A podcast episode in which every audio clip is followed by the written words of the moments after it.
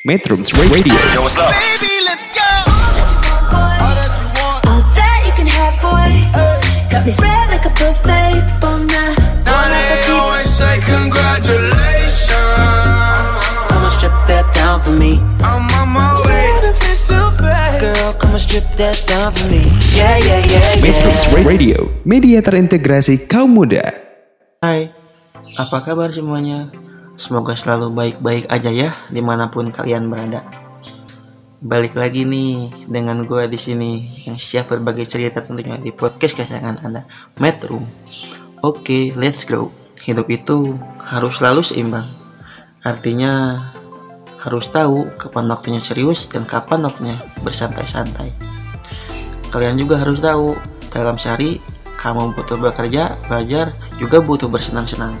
Sayangnya, sebagian anak-anak muda lupa untuk bekerja keras ketika mereka terlena saat bersenang-senang.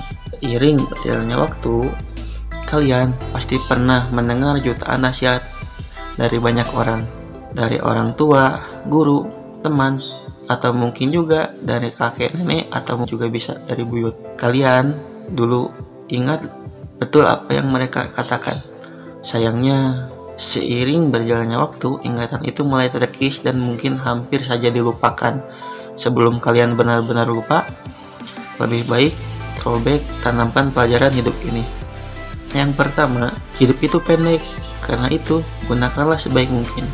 Kalian harus menyeimbangkan hidup dengan bersenang-senang dan juga bekerja. Jadi ingat dengan lagu ungu yang judulnya hidup hanya sementara nih metronom. Yang kedua, bagaimana kalian hidup tergantung dari apa yang kalian buat di masa lalu. Kalau ingin masa depan cerah, kamu pasti tahu apa yang harus kamu lakukan sekarang. Seperti peribahasa berakit-rakit ke hulu, berenang-renang ke tepian, bersakit-sakit dahulu, bersenang-senang kemudian. Apabila kita menginginkan sebuah keberhasilan atau kesenangan, maka kita harus berani untuk mengusahakannya terlebih dahulu. Jika kita hanya diam dan tidak berusaha, maka keberhasilan dan kesenangan tersebut tak akan datang pada kita. Peribahasa berakit-rakit ke hulu ini pada intinya mengingatkan kita agar berani bergerak menghadapi susah payah atau kesakitan yang pada akhirnya mendatangkan keberhasilan dan kesenangan. Yang ketiga, memotivasi diri itu penting, tetapi jangan paksa. Bahkan hukum dirimu terlalu berat, jatuh, gagal, terpuruk, itu hal yang wajar dan manusiawi. Akan tetapi setelah itu kita harus bangkit kembali, bangun kembali. Cintailah dirimu apa adanya, dengan begitu barulah kamu bisa mencintai orang lain tanpa syarat. Yang keempat, memiliki waktu untuk diri sendiri itu penting. Entah itu untuk sekedar menenangkan pikiran ataupun itu.